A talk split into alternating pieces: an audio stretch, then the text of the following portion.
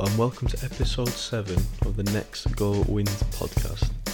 On this week's podcast, we are joined by none other than Manchester United's all time leading appearance maker, Ryan Giggs.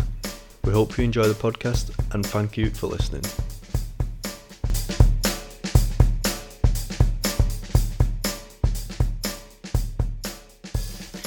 Okay, uh, welcome to an- another episode of Next Goal Wins podcast. And we've got a very exciting guest this week. Uh, how are you guys, first of all? Yeah, I'm good, thank you. Yeah, uh, good. Oh, yeah, all good over here. It's an exciting one this week. We've also got a big guest uh, in Ryan Giggs. How are you doing, Ryan? Yeah, good, thanks. Good. You okay? Yep. Uh, so, if, yeah, not bad. Uh, if we go back to the start of your career, just to get started, uh, everyone knows you began your career uh, in the youth setup at Man United. What was it like for a lad, you know, growing up in the Salford area to get the opportunity to join such an iconic club?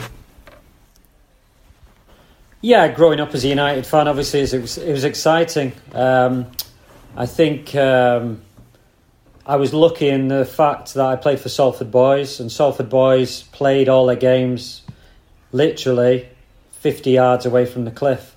So I was aware of the cliff, I was aware of um, obviously um, the interest of United from an early age.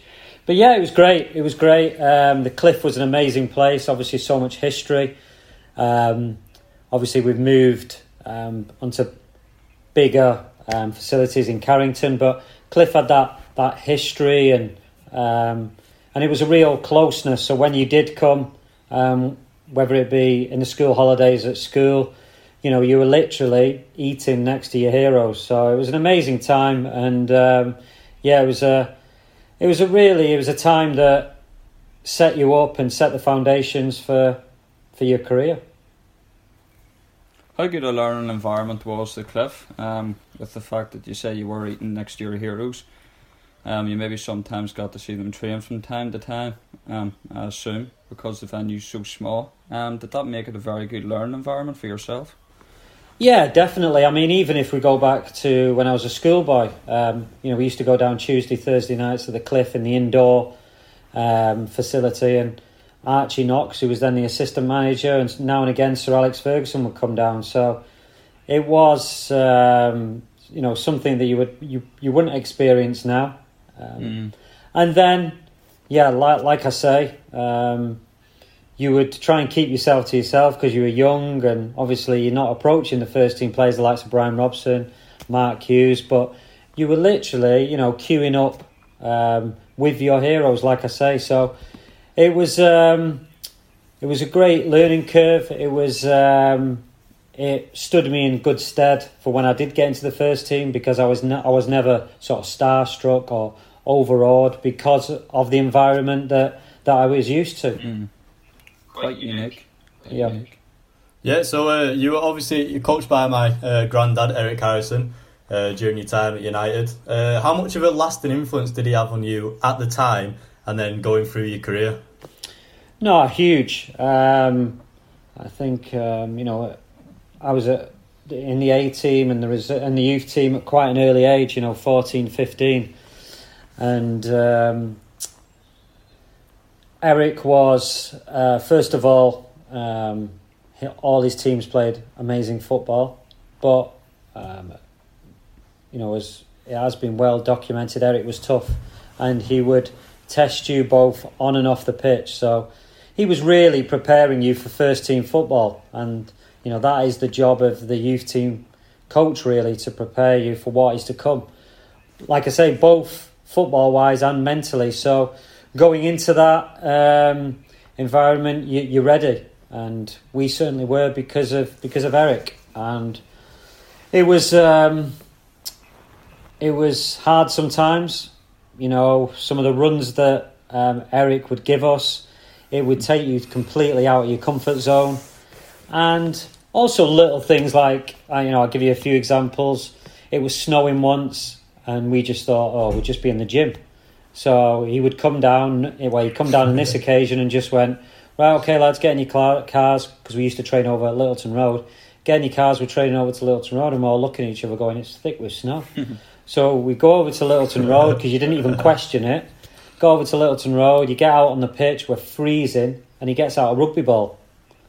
And we actually played rugby. Wow. Now some of the guys some of the guys that I grew up, I was lucky, my dad was a rugby player, I grew up in a rugby environment, so I was fine. But some of the lads had never played rugby in their life and um, we played rugby for like half an hour and the lads are not knowing the rules, they're throwing it forward like an American football.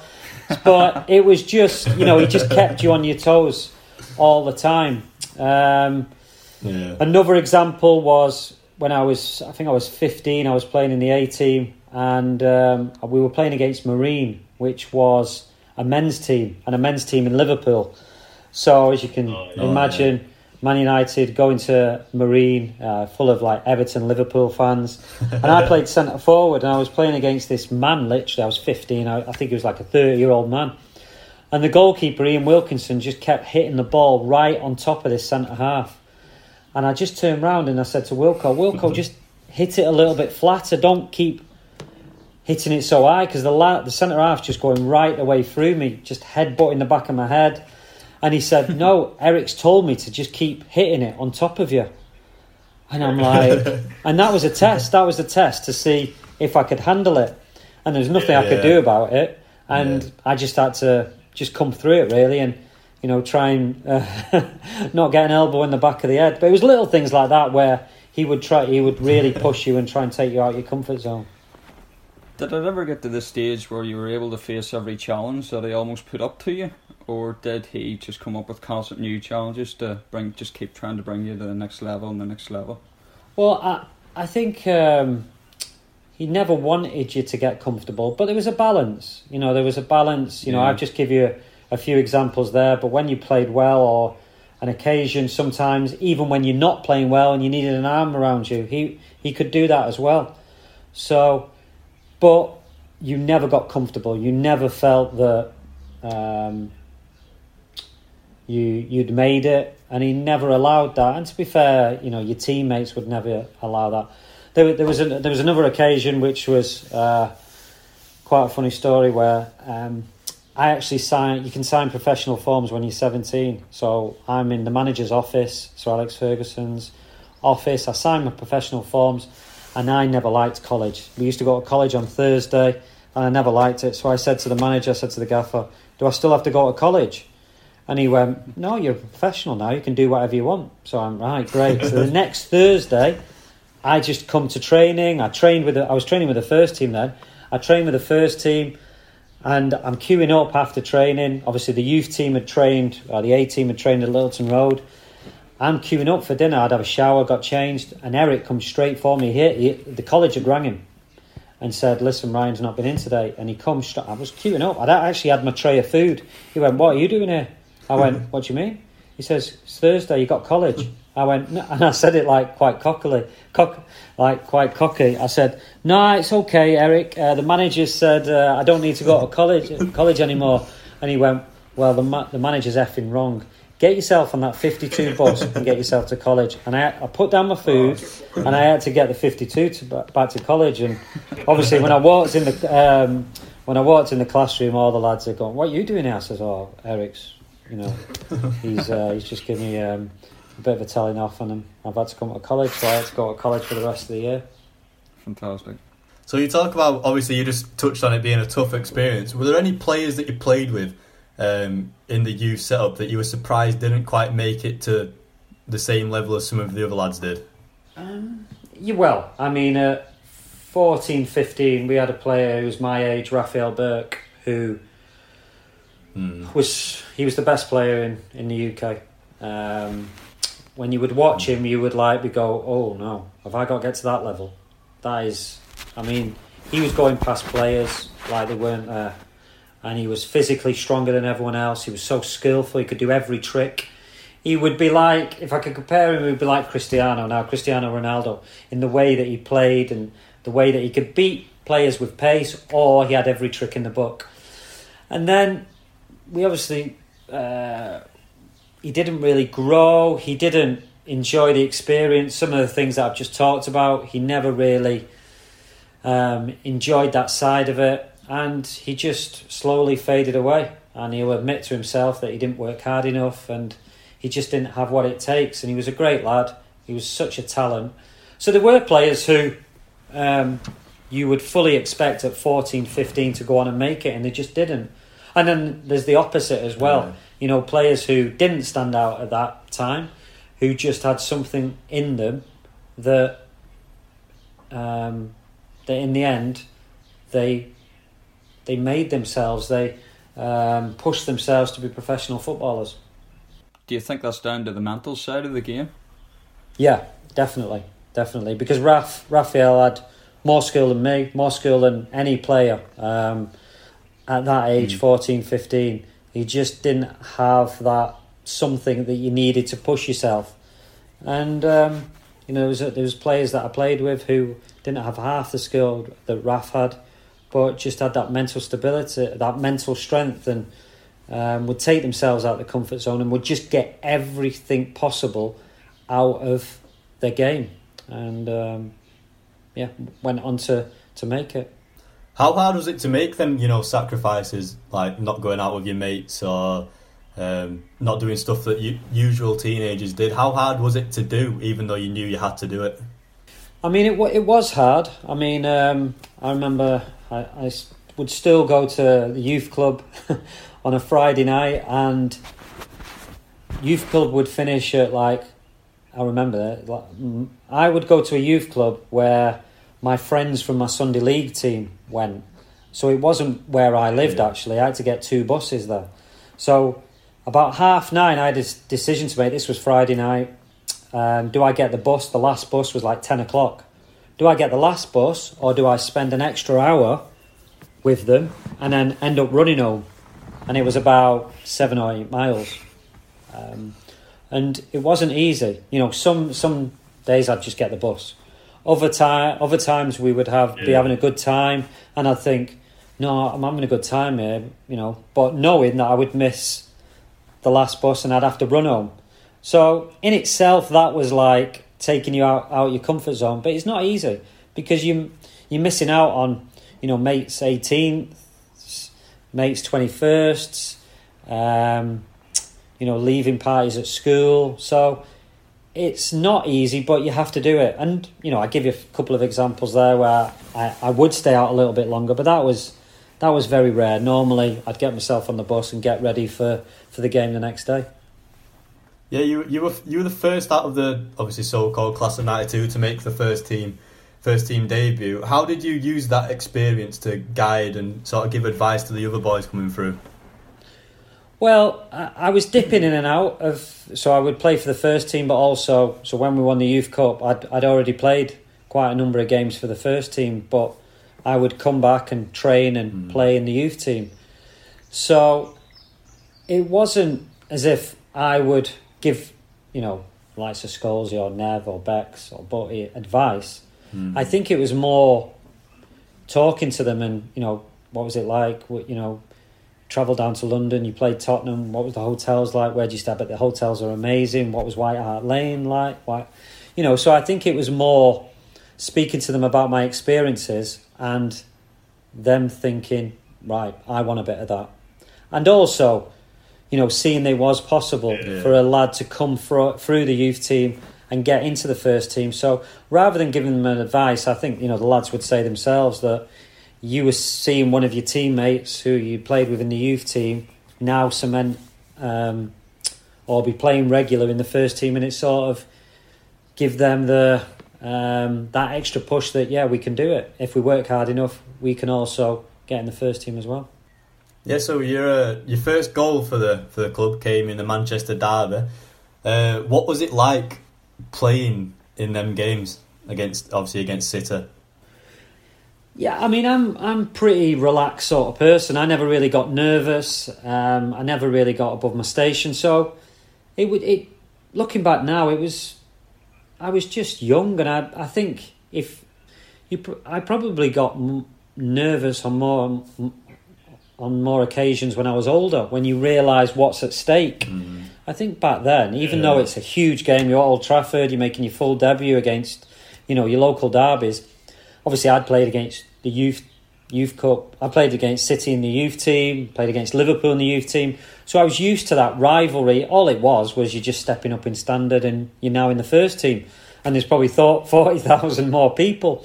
But at that age, I did. I, I wasn't that sort of thinking about that. I just went out and played, and I think Sir Alex um, had a lot to do with that. Where you know, mm, okay, there's a big crowd. You're at Old Trafford, but all I want you to do is do what you've been doing in the youth team. That's why you're here, and that sort of calmed me down and relaxed me. If there was Yeah. any nerves, anyway. Was there any uh, senior players in the first team when you first moved up that sort of helped you uh, settle in quite quickly? Oh, it was yeah, it was loads. I was so lucky. Um, I had absolute brilliant characters and, and leaders within that team. You know, Brian Robson, Steve Bruce, um, Brian McClair. Um, I'd obviously seen Lee Sharpe um, break through the first team and and play um, for a couple of years and do so well. Um, so that I, I think I always say that these sort of players never, when I was playing well, you know, they just left me to it. When the manager had a pop at me or I wasn't playing so well, that's when you need help from the older players, the experienced players, because they've been through it. You know, when you lose a game and you're 18, 19, or you miss an open goal or you miss a great chance, you literally think it's the end of the world. You think the manager's never going to pick me again. You know, I should have scored, we'd have won the game. Mm. So you think it's the end of the world. And, you know, I remember on num- numerous occasions me sat on the coach and thinking that. And the likes of Steve Bruce would come and sit next to me and go, Don't worry about it. you got another game next week. You'll come back. Um, don't listen to him. You know, it'd be that sort of thing. And them little, just little words that they just give you so much more confidence and realize, make you realize that it's not the end of the world. That actually, you know, they've been through that and they've come through it. So I was really lucky that I had a te- I had a changing room that was just full of uh, players who were willing to help you. So um, I took that later on in my career and you know helped as many young players as I could. Yeah, we touched on obviously the rivalry with uh, with City. Then I'm actually quite interested to see from your point of view, obviously playing in them, to rank these three teams that you played against in terms of which you thought was the biggest rivalry to be involved with. We've got City, Liverpool, and Leeds United. How would you rank them in terms of the rivalries? Um, well, when we got into the first team, um, well, in the early nineties, um, hundred percent. It for me, it would be Liverpool, Leeds, City. Um, Liverpool were the ones to Mm. beat um, because it was, you know, we hadn't won the league. Um, they were a million miles in front of us, and I grew up with them winning everything.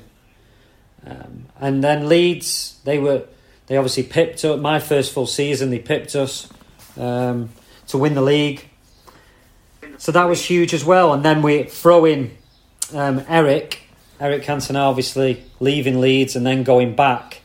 Them few years that we would go back to Elland Road, it was ferocious. You know, it was serious, serious Yeah. um, atmospheres. And yeah, City, obviously, they weren't at the level um, of them two teams in regards to the quality that they had. But of course, it's a local derby. I grew up as a United fan. Like I said before, I played against City in the youth team. Now, um, I, you know, it's, it's slightly different now. Um, Liverpool, I would always say, were the biggest rivals for me. But now, obviously, City have overtaken Leeds because of where Leeds went, and now City are. But in the early days, it was definitely um, in that order for me. Yeah, in a way, I know it sounds bad. Obviously, coming from a United, obviously a United legend, a United fan. Would you like to see Leeds back in the Premier League uh, to see them sort of games play out again? Yeah, I don't have to go and play at Elland Road anymore, so I would definitely, yeah, no, hundred percent, hundred percent, because even though um, there was a real dislike, and probably bigger dislike for Leeds than City and Liverpool, there's a genuine dislike between the fans and and obviously the atmospheres. With Liverpool, it was a really um, competitive um, environment, Mm. and Anfield was that it still probably is the toughest place that I've had to go. But Elland Road was was ferocious. It was you, fe- you sometimes you didn't feel safe, and it was a different twist. Um, you know, and when we would walk into Elland Road, especially with Eric, you know, I would be like, "Go on, Eric, you go first. I'll be twenty yards behind you," and you were literally walking. you were literally walking through the fans, and it Oh, was yeah. it was dangerous. And even my mates who would go and Mm. watch the game, they would rank Leeds as like, you know, sometimes, hmm, don't know if I fancy going there because it is that crazy. So, I would love to see Leeds Yeah. back in, um, back in the uh, Premier League because they are a big club and the history that we have got with them, and it would be an amazing two games. Yeah. So what? As we move as we move on the years now, what was it like as more of uh, your youth teammates? That what was it like when they started coming through? You know, as Gary Neville and Phil Neville started coming through into the first team. What was that like? Oh, it was it was brilliant for me. Um, you know, obviously, I, I was quite close to Sharpie and I was quite close to Paul Ince. Uh, but, you know, I've known these lads since I was 13. Um, so they were then and they are now mates, you know, not teammates, but proper mates.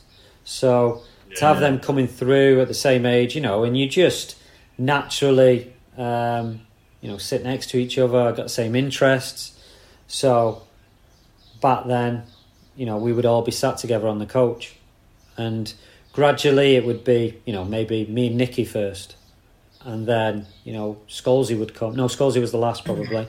then it would be Nev, and then um, Bex was on loan a few times, but then all of a sudden, you know, there was the five of us. Um, and also, you know, you had the likes of Ben Thornley, um, who early on would be involved in that. And then, um, you know, a couple of years later would be Phil. But yeah, it was brilliant. It was brilliant because the, you don't get that. You don't get mates coming through um, very often, you know, in, in a group. Um, and they're not only teammates, they're actual mates. Do you feel like that kind of bond contributed to success? That kind of bond within the team?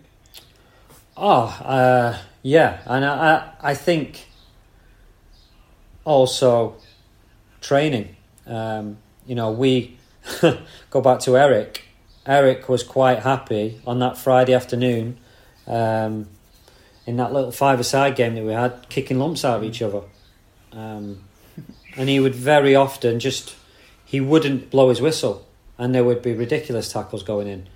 And that then got taken into the first team, where, you know, the likes of Brian Robson coming to the end, Steve Bruce, Gary Pallister, taking it easy in training. And all of a sudden, you've got these kids coming through who are mates, but still kicking lumps out of each other.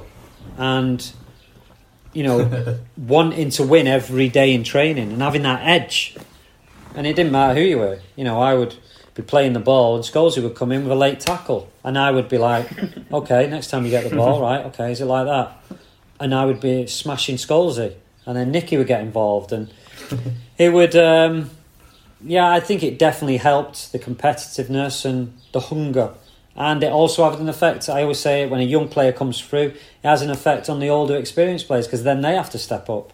Because otherwise, they'll get left for dead in training. Yeah, so as a group of, of mates, you experienced a lot of success, and I think you could say it peaked maybe at the at the '99 treble winning season. Uh, what was it like the night after the night in Barcelona when you were all together and you realised that you just won the Champions League with, like you say, a group of mates? Yeah, it, it was amazing because back then, um, not only we were mates, but our families would go to nearly every away European game. So Yeah. my mum would go, uh, Gary's mum and dad would go, Nicky's mum and dad would go, and Bex's mum and dad would go, and all the families were mates. So after that, obviously we're celebrating. It was an amazing achievement, but you can't wait after the dressing room. You're doing all your interviews. You can't wait to get to see your family and your friends, and also share it together. And that is obviously special. They're, they're the special moments that you get because they've been on that journey with you as well. And like I say, they would come for two day trips for you know to Milan to um, to Munich. They would be they would be a part of it. They would be a part of, and you would often see them the day before the, um, the game at the hotel, or they would come over and say hello. So it was a huge part of it. Not only us as friends, but us as a group of of uh, of, of a family. Yeah, we're talking obviously of the successes of 1999. What was it like at the the tail end of that season? Obviously, you played so many games. Was it tough mentally and obviously physically to get through them last games, or you know, did adrenaline sort of push you through the finals and the final games? Yeah, I think um, adrenaline. I mean, I've just you forget you forget what happened, and um, obviously it's just past um, the anniversary twenty one, and you know you you go into more detail. Um, you know, I didn't play for five weeks before I got injured in the semi final when I scored the goal. Um, I didn't play for another four or five weeks. Um, Jesper didn't play for three weeks before the Champions League final. Obviously, Nicky, because of Paul and Roy um, suspension, he didn't play. In the FA Cup final, he always says, you know, I wanted to play in that FA Cup final. So it was a real, you forget what happened, yeah. but it was a real team effort. It was a real squad effort. And um, if you weren't playing, you know, normally, you would have the little bit of the ump, you would, you know, you'd still support the team, but there would be a bit of like disappointment. That didn't happen. You know, you knew you were going to get your games, and whoever was playing, even if it was in your position, you supported them, and you wished them well, and you would help them, and yeah, it was a it was a real team effort, and it was it was adrenaline, it was uh, momentum, and obviously the manager managed it really well because there was a lot of things that he had to juggle. Yeah, obviously throughout your career, you've played with many unbelievable players. Who, in your opinion, do you think is the best player that you've played with? Um, the best player I've played with is is Ronaldo. Um, I hmm. he's the best player that you know, but he's he's the best player I've played with. But he's gone on, and obviously he did amazing things at United. But then he's gone on to Real Madrid. He's gone on to Juventus. The more the best player I've seen at United consistently was Scholesy because um, hmm. he you know, when I was sort of at my peak or when I was at United, you know, I felt that I could do more, you know, I, more or less everything that any other player could do. You know, in, I'm talking about in training. With Scholesy, it was onto a different level. It was, um, you know, if he was in the uh, possession team, that team would keep the ball. If he was small sided games, the team that he was on, they would more often than not win the game because he was on the team and he would dictate the game.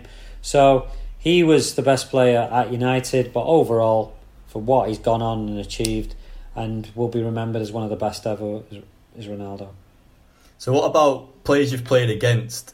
I think a game that comes to mind, which probably you might have enjoyed playing in it, but probably not because it was a loss, is the the Champions League final against Barcelona when obviously that, that great Guardiola team. Would you put Messi up there as one of the best players you've played against? Oh yeah, yeah, yeah. Um,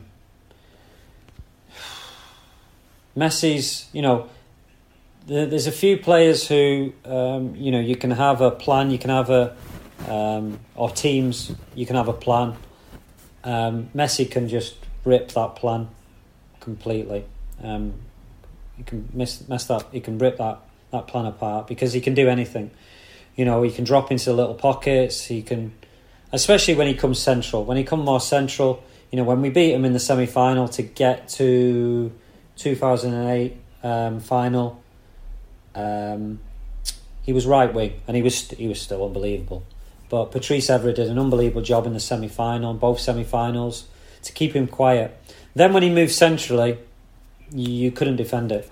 You couldn't defend it because um, he could go both ways. Yeah. He could drop into some little pockets in behind the midfield centre halves didn't necessarily want to go on top of him because he could run in behind as well. So he was the player who, you know, what him and Cristiano are doing now is something we might never see ever again with the goals that they're scoring and the the trophies that they're winning, both individual and as a team. So we talked about the best player you've played with. Which player do you think you had the best, you know, connection with on the pitch? Like you thought, I can find him without even looking up. There was a few. There was a few really. Um, a few that um, I had to work at, but a few that just come nat- naturally. Scholes, Becks, didn't even need to shout. Um, I knew when they were going to play me the ball, and they knew where I was running, and that was just I don't know if it was from knowing each other for so long, um, and obviously the ability that they both had. So that in players finding me, it was them two. Um, Yeah. in me finding players and also players finding me, Eric, um, that was just something that just come straight away. Um, I always felt comfortable uh, playing with Eric and know that if I made a run, he would find me. And when I was in a position to to cross the ball, I knew where he was going to be. One that was an interesting one, which I really did have, a, and it was towards the end of my career, that didn't happen um, straight away, was Robin van Persie. Um, but afterwards, once I knew his runs, he was brilliant to play with. Um, because he ran early and he was an intelligent player. And once I knew where he was running, and that was something that we discussed really between ourselves, and something that Sir Alex um, brought up, and he, he actually watched us make a video or watched us uh, a video of Robin's runs and saying, "Listen, we're not finding him." And I'm watching him going, "Oh, right, yeah." So it was a case of he ran that early that you didn't you didn't have time to look, so you controlled the ball and just play the ball in the space, and he was there. Yeah. yeah. So um, there was different players. Some just come naturally. Some you had to work up, work on a little bit more. Yeah, obviously we- we've talked about rivalries with uh, City, Liverpool, and Leeds. You were part of the United team, which had such a fierce rivalry in the early two thousands with that great Arsenal team. What were the battles like, you know, down at Highbury and at Old Trafford? What was it like to be a part of, of them games? No, it, it was a battle. It was more than um, sort of football. Um, I, I say it was more than football because you had to mentally prepare for it, um, as well as you know playing a game of football. And the reason why is because they were so good. You know, they were so good and they were so like us. Um, you know, such a good footballing team, had a good manager, and were tough as well. You know, could mix it. So they all just seem to be huge hype um, building up to the game. And Mm. you know, if we were playing them on a Sunday, Monday morning it would start. You know, whether it be Wenger or Sir Alex saying something or one of the players. And there was always something on the game. You know, we were both going for leagues at that time, so it was um, huge battles, both physically, mentally, technically, and you knew you had to be on your game as as a personally. You knew you had to play well. So um, they were brilliant battles, and you know sometimes we got the better of them, sometimes they got the better of us. So you can never really um, predict who was going to get the better because it was such such two such good teams. Yeah, you know, obviously United are famous for dominating under Sir Alex. How hard was it as a team, you know, to watch that Arsenal team go unbeaten for a full season? Was it like, oh, we should have done that, we wanted to that? Was it tough to take for them to go the whole season unbeaten? Yeah, I, think it was tough to take, um, but it's an unbelievable achievement, and you know they had a lot Yeah. of they had a lot of luck. Um, you know we should have beat them. Uh, you know Ruud, I think it was the first time Ruud had missed a penalty for us, so Hmm. they'd had that little bit of luck, um, which you need, which every team, successful team, has. Um, so yeah, um, I, I think you know you you were gutted that they did it, but also you recognise and it's an unbelievable achievement, and especially you know when you finish and um, you're a lot more chilled. Whereas you know when I was playing then, you were probably thinking every week, I can't, I hope they get beat, please get beat. Uh, but now you're looking back, you're a little bit more philo- philosophical and you're a little bit more relaxed about it. And you, you know, hold your hands up there. It was a brilliant achievement. Yeah, so uh, in 2008 you won the Champions League again. Comparing the team, both teams that you won the Champions League with, in your opinion, which would you say was the was the better team? So if they came up against each other, who do you think could win? Uh, I'm gonna. Mm, I, do you know what? It's so tough. Um, Mm. I'm to slightly contradict myself here. Um, I always say 1919 was the best because achieved the treble. It's never Mm. been done. Um, that is an amazing achievement. But the 2018 was was more of a sort of continental team, more of a European world sort of feel about it. You know, Edwin had been at Ajax. Obviously, Patrice had been at clubs. We had Tevez, we had Ronaldo, we had Owen Hargreaves, who'd been um, obviously from Bayern. Um, and we had players who were the best in the world at their position. You know, the two centre halves, the goalkeeper, the left back, um, Rooney, Tevez, Ronaldo, all players who were world class. You know, who were, you know, would Yeah. would walk into any team now. But the '99 team achieved the treble, and you know, Mm. we we also had Schmeichel, best goalkeeper ever for United. Jaap Stam, the centre half who I would always pick first. Roy Keane, best captain I ever played with, one of the best players I've ever played with. And then obviously you look at the likes of Becks and Yorkie and Coley and the the connection that they had, and also the squad. So it's yeah, it's a real difficult one. I always say that the '99 team is the best, but yeah, I wouldn't have a strong argument with anyone who said, you know, that the 2008 team was was the better one.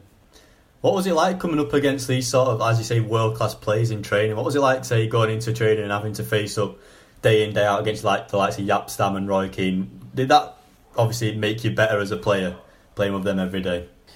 Yeah, it definitely does. And I, I you know, for me coming through, um, I think when I come through, I always trained well. I always wanted to give hundred percent, and you know, I was coming up against players like Pally, like Steve Bruce, like Brian Robson, who, who were coming towards the end, and you know, sometimes take it easy in training. You know, they'd done all their training when they were younger. They were just preparing for that Saturday, and they would produce on that Saturday. I think I touched on it. Young players coming through, and um, that class of '92 coming through, perhaps made it more competitive. And also, you get a feel of that when the likes of Rio Ferdinand and other players who would um, come to the club and go, "Wow, you you guys train at 100 miles an hour," and they're not used to it. Mm. They're not. They weren't. They weren't used to it, and it would take a bit of time to get used to. And they would ha- either sink or swim. So they would either have to train to that because you'd look stupid otherwise. When I first come into the team, you would have players who would stand out who weren't doing so well, um, but they produce on the Saturday. I think as you you know lads get more professional and um, the facilities are better and the pitches are better, training got better and better, and um, in the end you had to train well to, to get in the team. So um, it definitely improved you as a player. And I always say, for me, Saturday was is e- relatively easy because I'm not going to come up against a better fullback than Gary Neville. You know, I'm playing against Nev every day in training, England uh, right back, um, and I've got to get the better of him. So come Saturday, I'm not going to play against a better player than him. Yeah, uh, obviously it's, it's un- unheard of nowadays for a player to play for one club for his whole his whole career, uh, and it's even stranger for 23 of them years to be uh, with the same manager. What was what was Sir, Sir Alex like as a manager? I know I know you could probably talk about this for for, for hours, but so in a quick, if you had to sum up quickly, what is he like as a manager? Well, he ticked every box. You know, obviously I'm a manager now, and he ticked every box in regards, to, and it's it's not easy. Um, but obviously, he had the experience. Um, he had the desire. His big thing was working hard. Um, tactically, um, he was very good. Um, he evolved. So when I first come into the team, there would be him, himself and Archie Knox, then Brian Kidd when he finished, there would perhaps be 15 staff on the pitch. And he embraced that sports Mm. science, analysis, um, masseurs, um, you know, all these things he embraced. And, you know, that's not easy to do if you've had a way of winning and you want to stick with it. So he was old school in his um, discipline and his tradition and his history, but also he evolved um, when the game evolved. So, and he wasn't afraid to delegate. So, you know, he would delegate training, he would set the tone, he would tell us what we're working on that week, but then he would let the coaches do it. He would let the sports science prepare us pre season, mm. and he would li- listen to the stats. So, he ticked every box and he was the best man manager. You know, he, he knew when to be tough with you, when to put an arm around you. And again, that's not easy either. You know, if you're not playing well and, you know, it's, and you've got 25 other players to look after, you know, and to put their arm around him and try and, you always wanted to play for him. Whether, and, you know, I had mm. loads of falling outs with him. Loads and he was particularly harsh on the likes of myself, Nicky, Scholesy, Becks. But I always wanted to play for him, always. Even if we hadn't spoke for a week. Mm. Come that, I wanted to to win for him. So, yeah, he, he ticked every box when it comes to being a manager. Do you think he came down quite hard on the lads? Obviously, you just said to sort of prove a point to players coming into the club, like saying even these have been here so long, you can't you can't get comfortable. You've got to earn your place at all at all times. He definitely, yeah, he he did that with me um, towards the end. I remember him. Mm. I was hmm, thirty. What would I have been? I was 37, 38. and he um, went after me pre-season training. I'll never forget it. Where New Jersey. Um, training at the New York Giants um, uh, training ground, and he pulled in training, and um, there'd been a night out, and all the lads had gone out, and something had happened, and he held me responsible. I, I had nothing to do with what happened, but he held me responsible because I was the oldest. It was me and Edwin, but he went for me for that reason, mm. and he pulled me after, and I was like, and he went for me big, and I was like that was out of order. And he pulled me afterwards and went, I went for you there because they can't think that they can get away with it. And they can't think that if I ever go at you, then no one's safe. So he definitely did it yeah. later on in my career. Early on my career was more, I'd set a standard. If I dropped below that standard, um, he would be onto me. And that was the same with Scholesy and Becks because he knew us for so long. If we didn't produce, or if we weren't working mm. hard enough, he would be onto us. Yeah, obviously, at what point during your career did you start to prepare for a, a coaching route? Like, when did you start doing your badges? Was it quite near the end, or did you, was it something you thought about quite early on? No, I mean it, was. Um, I was twenty nine. Um, I was twenty nine when I started. Mm. 29, 30. So there was myself, Gary, Roy Keane, Nicky Butt, uh, Ollie, and Ollie as well. So we would uh, we were doing our B license and we were doing it at Carrington. So a co- uh, coach would come in and um, we would do it at Carrington because obviously we were still playing. So it was then where I wouldn't say I starting thinking about coaching, but it was much easier because we were doing it as a group. We could bounce ideas off each other. We could help each other. Um, so that's when we started. Then about um, 34, 35, I did my A license, and then I did my pro license when I was still playing.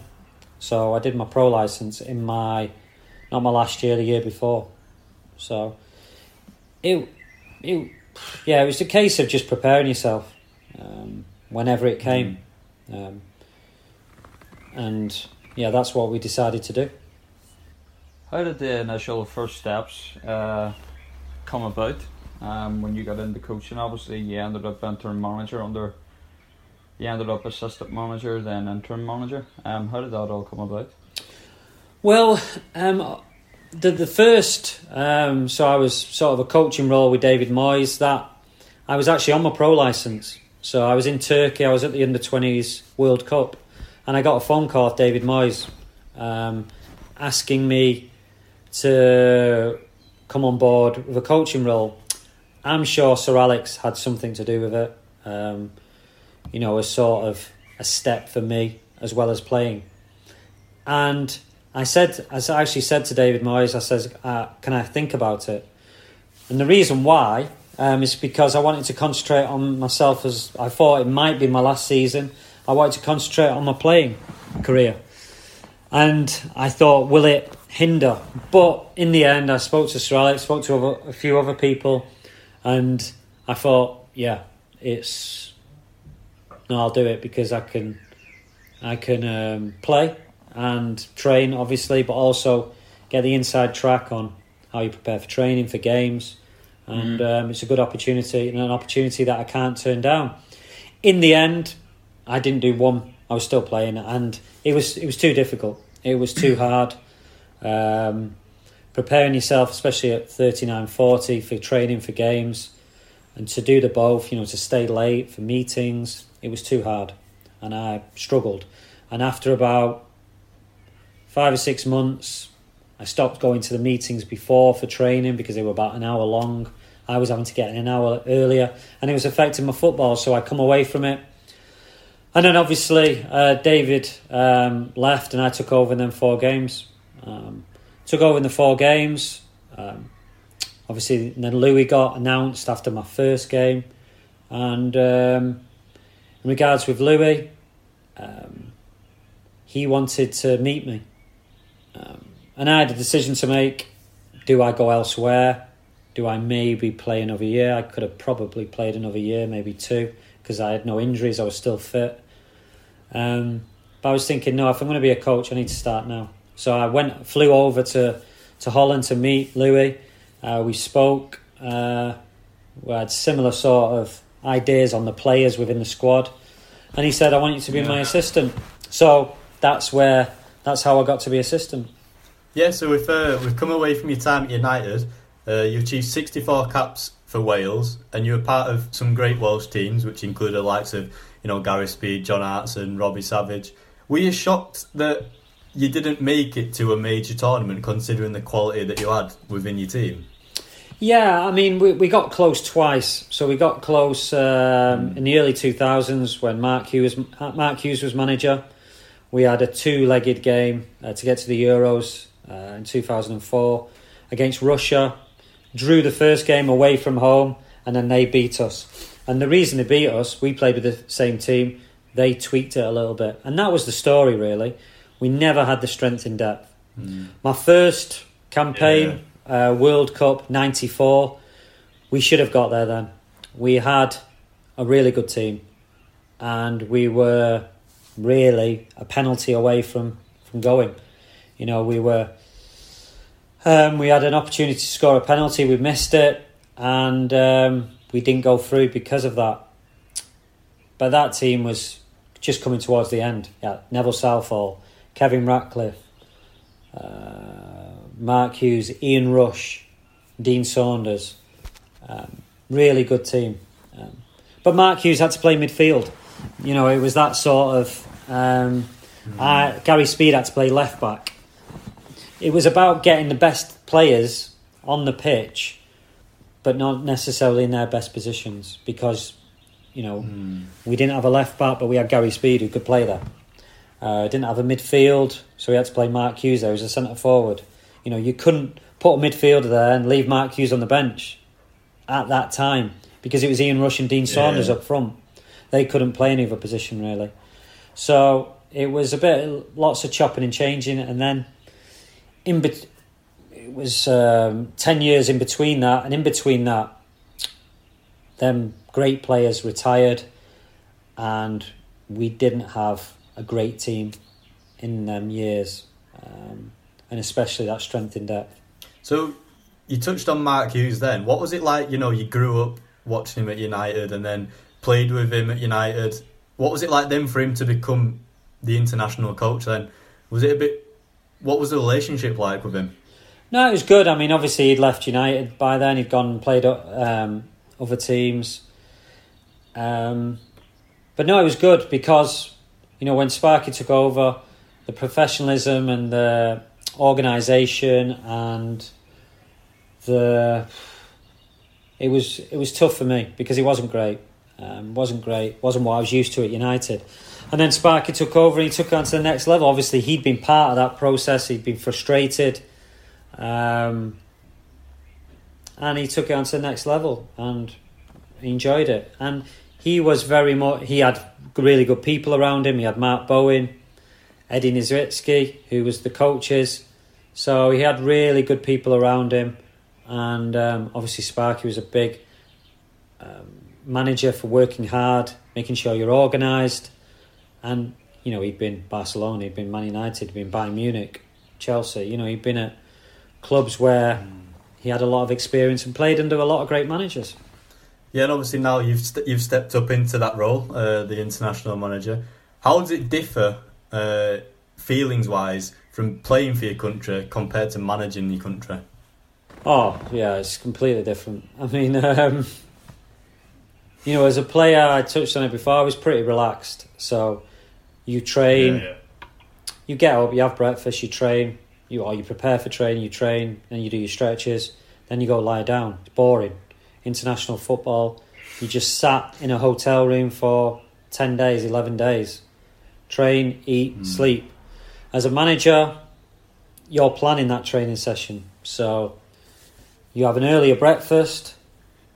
Uh, because you want to know about the injuries of the medical department, and then you can plan training because you know the players that you've got.